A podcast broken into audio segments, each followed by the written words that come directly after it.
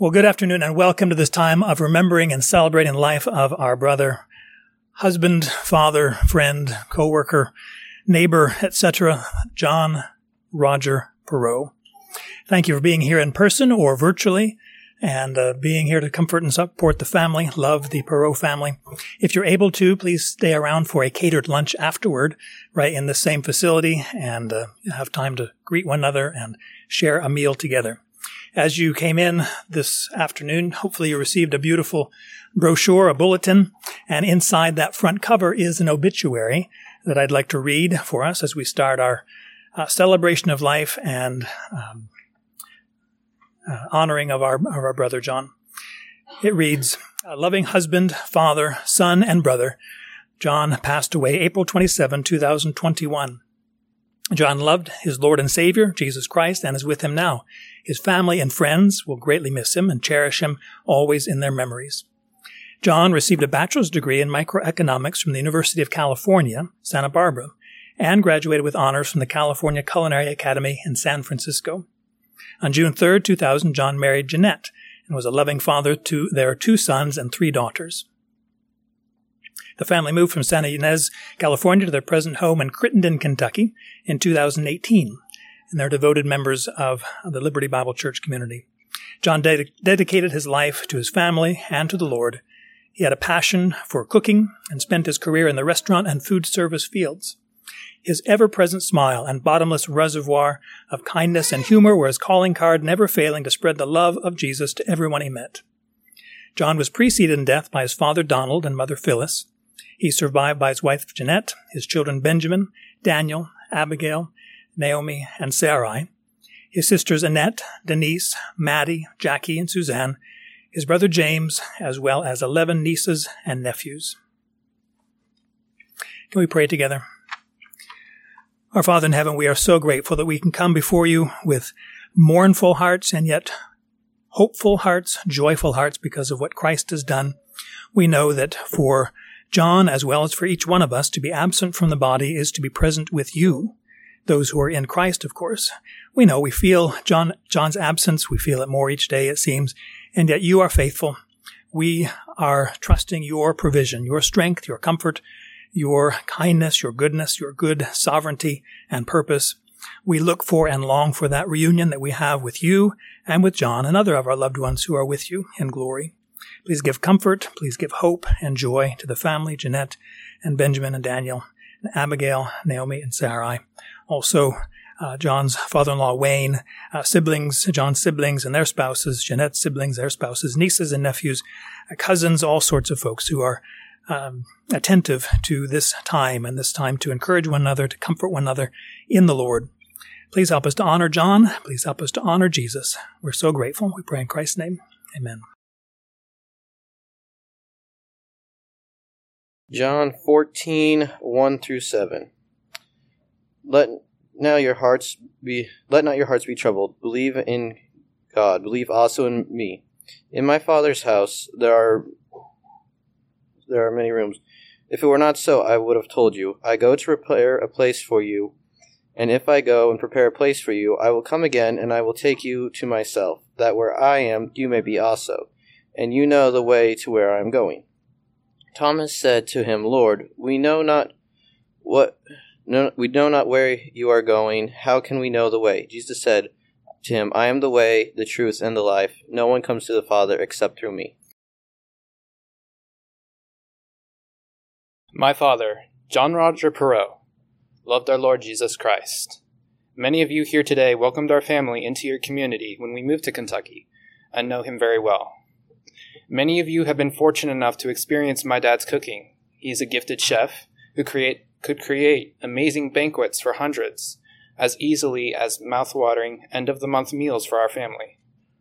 I'd like to thank my Uncle James, his favorite brother, for putting our memories of my dad in the form of a recipe in appreciation for his culinary talents. So here is a recipe for a good man. First, you start with a large slab of hard work. If you look up 110% um, on the internet, you won't find a picture of my dad. That's because, as anybody who's ever been around my dad knows, he always gave 120%. He worked hard and excelled in school, so much so that he raised the teacher's expectation for his brother. Um, my dad, he also teamed up with his father in law, Wayne, to form a handyman business. My dad knew how to build, create, or fix nearly anything.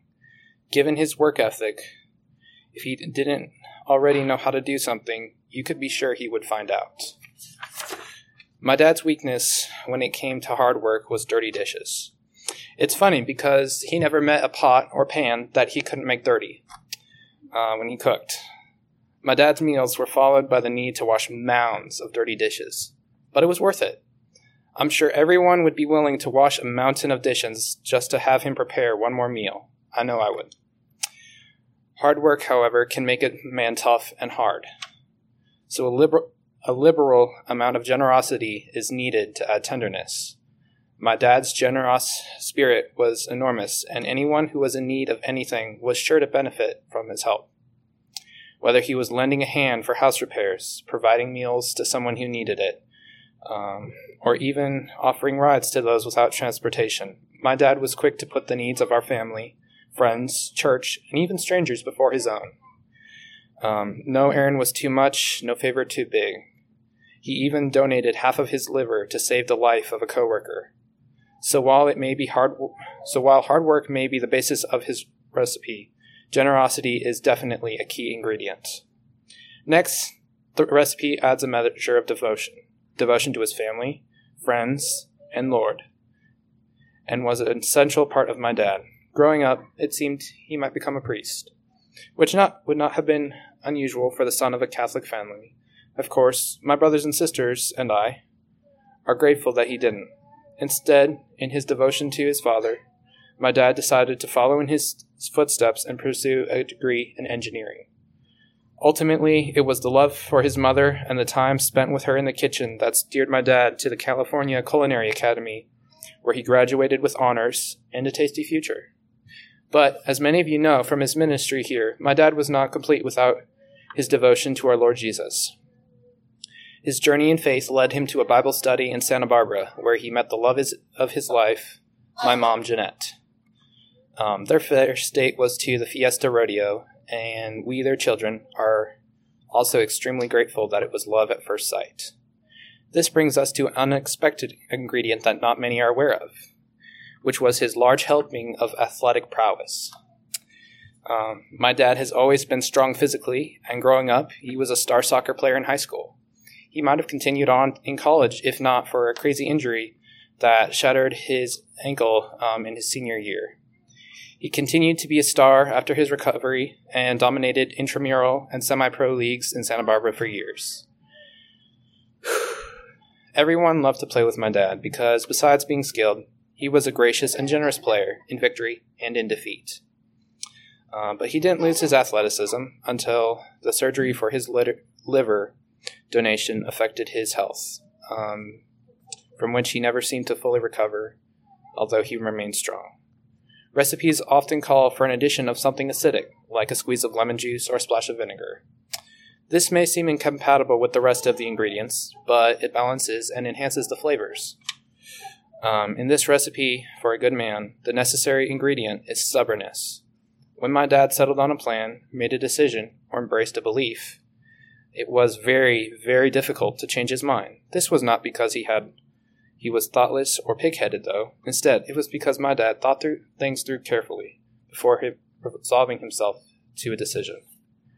This tenacity um, that drove his hard work, also the steadfast that his devotion rested upon. His passionate debates about religion uh, with my uncle James often drove his sisters crazy. Uh, once all of these ingredients are mixed together, it's important to transfer the mixture into a large pan that has been carefully coated with decency. Jesus told us not only to love our neighbors, but also to love our enemies, and my dad lived that. When he didn't agree with other people about things he considered important, even those disagreements were about his faith, um, he didn't attack or insult them. Instead, my dad lived as an example for his beliefs. He also learned from his Savior that in everything, therefore, treat people the same way you want them to treat you, for this is the law and the prophets. Finally, before putting it on in the oven, sprinkle this recipe with puns to taste, and then add more puns, because puns are not about good taste. And for my dad, the more puns, the better. We groaned and called these dad jokes. His brothers and sister, his brother and sisters shook their heads and called them John jokes. We don't know what his coworkers called him, called them, but we're assured they have heard his puns because my dad was very generous with his punishment. Um, he was the king of puns and was always delighted to twist a good, a good twist of phrase, whether by himself or others. It was little wonder that he was so punctual and loved punch. Um, sometimes he was a little pungent, but never a punk. Sorry, but my dad would have no compunction about extending this punditry and his homespun humor. Sorry, sorry. I'll stop. Um, I would now like to move on and talk about my dad's love for acupuncture and punctuation. Okay, okay, it's not punny anymore. That was the last one, I promise. Although my dad would probably have spun that a bit for another 10 minutes. Um, there was a great deal more to my dad than all these ingredients. He loved creating delicious barbecue and amazing photography, spending time at air shows, uh, and chasing fire helicopters all over the county. Um, he loved having animals to care for and finding treasure out of someone else's junk. He loved adding us kids as characters in the fairy tales he told us, or pretending to eat our toes when he changed our diapers. He'd always manage to sing the chorus off key when listening to country music or to his favorite band ApologetiX. And he would always fall asleep watching TV in church, and well, pretty much anywhere.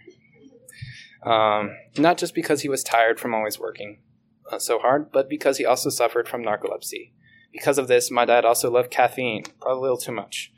Uh, it messed with his sleep cycle, maybe a little, but it helped him stay awake for the things he cared about, like dinners with his family, his Bible studies, and helping others. So, if you follow this recipe as I've set forth, you wouldn't exactly get a John Perot, but if you combine these ingredients carefully, you would de- definitely end up with a good man. And that's what my dad was a very good man. Second Timothy uh, 4 7. I have fought the good fight. I have finished the race. I have kept the faith. Well, praise the Lord. God is good. This last hymn that Nathaniel just sang for us and Heidi accompanied is a good testimony to John's life. It beautifully pictures his life. It, he is a consecrated man to the Lord with his time, his skills. He demonstrated his love for God and others, and John used his hands, as Ben, you so well uh, read and shared about your dad. He used his hands to serve and was quick to praise God for his goodness. So we have, as, our, as a church, we have an online messaging platform. We share prayer requests and other updates. John had been in the hospital here uh, last month, been in there for several days. This was um, the last message that he posted, as far as I know, on that online group. And it was a comment. Well, I'll just read it to you. But you can see what was on his mind, even from uh, his hospital bed. And he said, Thank you all for your prayers and support of my family. I wasn't concerned about him so much. He was concerned for his family. He said, You guys are so wonderful. God is great. That really typified John's attitude toward life. It reflected his commitment to the greatest commandment and the second, which is like it, to love God and to love others. John was, uh, as the obituary stated, John was dedicated to his family and to the Lord. And you all would, would add to me. He was devoted to me. He was dedicated to serve me. He was always ask, always ask, what can we do? How can we help? And his family follows that same pattern. We could easily claim that John loved God and loved others, especially his family, to the very end of his days. And we have come together to mark the end of those days, uh, end of his earthly life anyway. Uh, funerals of loved ones allow us time to take to heart uh, significant issues in life. They could include uh, priorities, what's important in our lives. Uh, could re, uh, help us to focus on relationships and maybe unresolved conflict that we have. And certainly we can reflect upon death Death is one common denominator of all of our lives. Uh, the wisest man in the in the world, uh, Solomon, wrote Ecclesiastes, and he wrote in chapter seven, "It is better to go to a house of mourning than to go to a house of feasting." Because that is the end of every man, and the living takes it to heart. The mind of the wise is in the house of mourning, while the mind of fools is in the house of pleasure. We want to be wise people, don't we? We want to know what God wants us to do and then commit ourselves to doing it. That's wisdom. Well, in the end, we will all come before God. We will all stand before Him as either a, well, we'll get to that in just a moment, but we will all come before God. Whether or not we've heard about Him, whether or not we've heard about Jesus, whether or not we've heard about uh, if, if there is a God, if God even exists, uh, whether or not we live in the fear of God, whether or not we're good people. We deserve to go and be with God. Whether or not we've ever opened a Bible or entered a church building, we will all stand before God. The question is, will we find him a forgiving father? Some will find them a forgiving father. Psalm 130, a fantastic psalm, a wonderful psalm. Uh, the psalmist says, if you, Lord, should keep a record of wrongs or keep uh, track of our iniquities, O Lord, who, who could stand? No one, no one could stand. But with you there is forgiveness that you may be feared. Psalm 32 says, how blessed is he whose transgression is forgiven, not tracked and, and recorded against us, but forgiven, whose sin is covered. Some will find God as a forgiving Father. Scriptures also say, You, Lord, are good and by nature forgiving and abundant in loving kindness to all who call upon you. That is the goal of each of our lives, or it should be, to call upon the Lord. Whoever calls upon the name of the Lord will be saved. This wonderful promise in Romans chapter 8 and verse 1 says, There is therefore now no condemnation not just less condemnation, not just a, a, a reduced sentence or anything, but no condemnation for those who are in Christ Jesus. And those who have believed have received a spirit of adoption as sons by which we cry out, Abba, Father. The Spirit Himself bears witness with our spirit that we are children of God. And if children, heirs also, heirs of God and fellow heirs with Christ, if indeed we suffer with Him, in order that we may also be glorified with Him. The Lord Jesus himself said, My sheep hear my voice, and I know them, and they follow me, and I give eternal life to them, and they shall never perish, and no one shall snatch them out of my hand. My Father, who's given them to me, is greater than all, and no one is able to snatch them out of my Father's hand. I and the Father are one. That's a great promise. What kind of assurance can we have of our security our, our, our salvation in Christ. No one is able to snatch them out of my hand. The scripture says, if we confess our sins, he is faithful and righteous to forgive us our sins and to cleanse us from all unrighteousness. Well, like I say, we will all, in the end, come before God. Some will find him a forgiving father. Some will find him a condemning judge. And you think, how can that be the same? How can that be one and the same? How can God be both a forgiving father and a condemning judge? Well, he is holy and he is righteous. And he is the one who, with whom we will have to give an account. He made us. We didn't make ourselves. We didn't come, hap- you know, just by happenstance. He made us for himself. But why is this condemning? Why does she, why does he find fault with us? Are you kidding me? You, I mean, you can find fault with your neighbor, right? You ever find fault with yourself? Do you acknowledge your own sin before him? The scripture teaches, this is Jeremiah 17, the heart is more deceitful than all else and is desperately sick. Who can understand it? I, the Lord, search the heart. I test the mind, even to give to each man according to his ways, according to the results of his deeds. You remember that verse, Psalm 130 said, If you, Lord, should keep track, keep record of transgressions or iniquities, O Lord, who could stand? He does keep track of iniquities. He does recompense every person according to his deeds. Hebrews 9 and verse 27 says, It is appointed for men and ladies aren't excluded, and children either, to die once, and after this comes judgment. Some will find God a condemning judge. Revelation 20 says, at the end times, uh, I saw, John the apostle said, I saw a great white throne and him who sat upon it, from whose presence earth and heaven fled away, and no place was found for them. And I saw the dead, the great and the small, standing before the throne, and books were opened, and another book was opened, which is the book of life and the dead were judged from the things which were written in the books according to their deeds.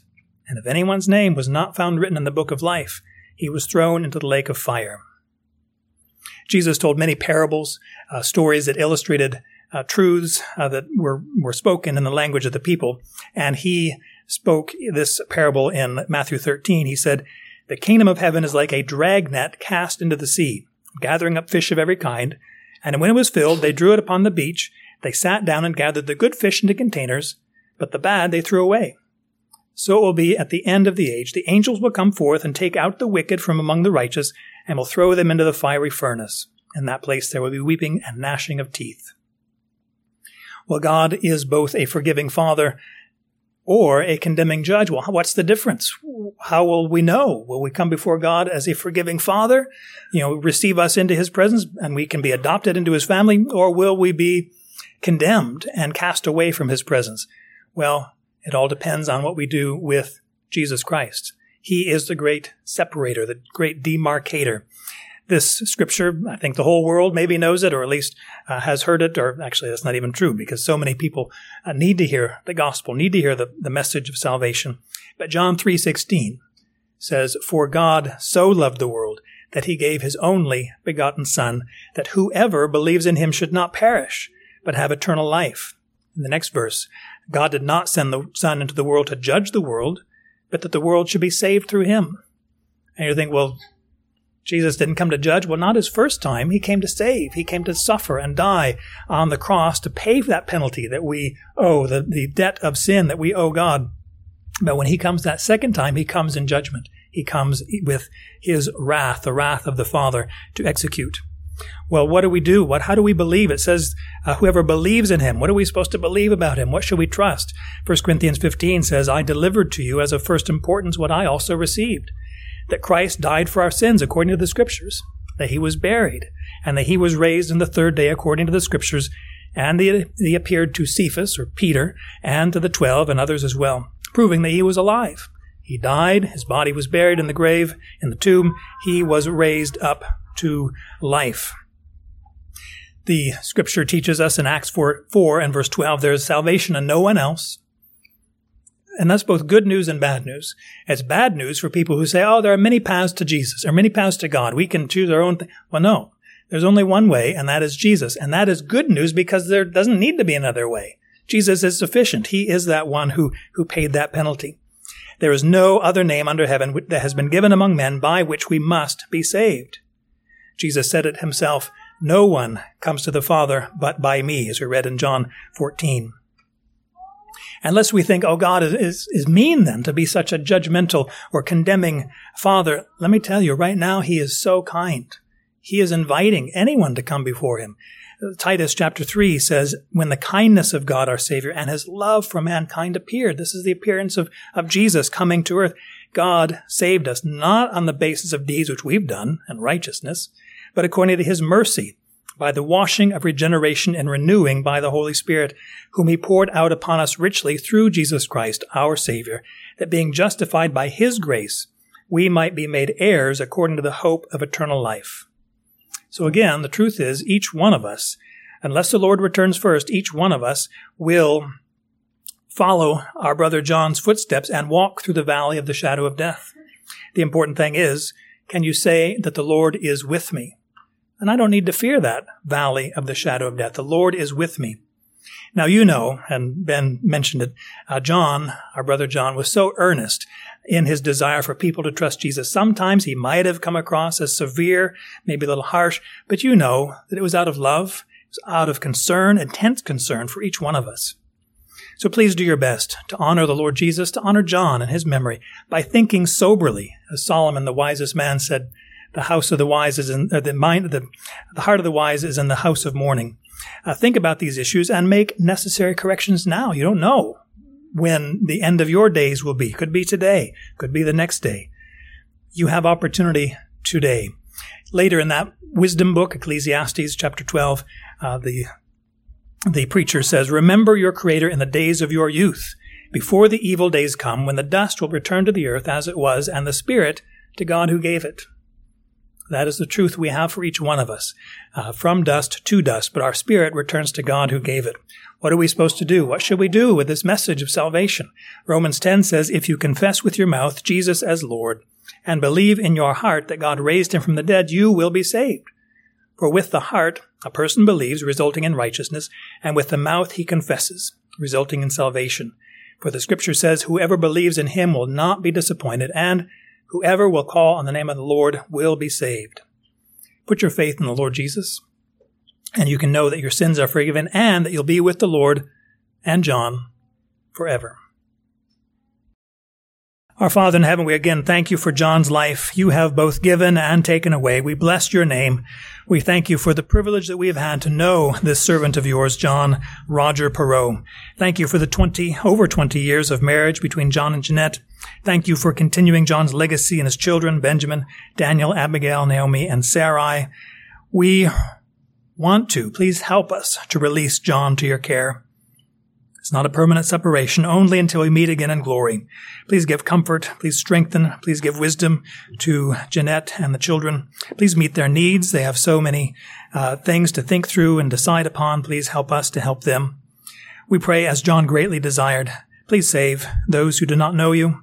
Let them turn this day of mourning into a day of celebration as they confess their sins and believe in the Lord Jesus Christ. Let them find the joy and peace in believing the gospel. We thank you for the victory. You give the victory through our Lord Jesus Christ. He died, He was buried, He was resurrected, so we can be also. Thank you that we need not fear death, for Christ has conquered death, and He's given eternal life to those who trust Him. We pray that Christ would come soon and bring the saints with Him in glory. Please help us to live lives that please you, that are acceptable in your sight. We thank you for this time together. Please bless our, our conversation. Please bless our hugs and our just encouraging one another. We thank you for the food you provided and the fellowship that we can enjoy around that table. Please bless, please help. We pray in Christ's name. Amen.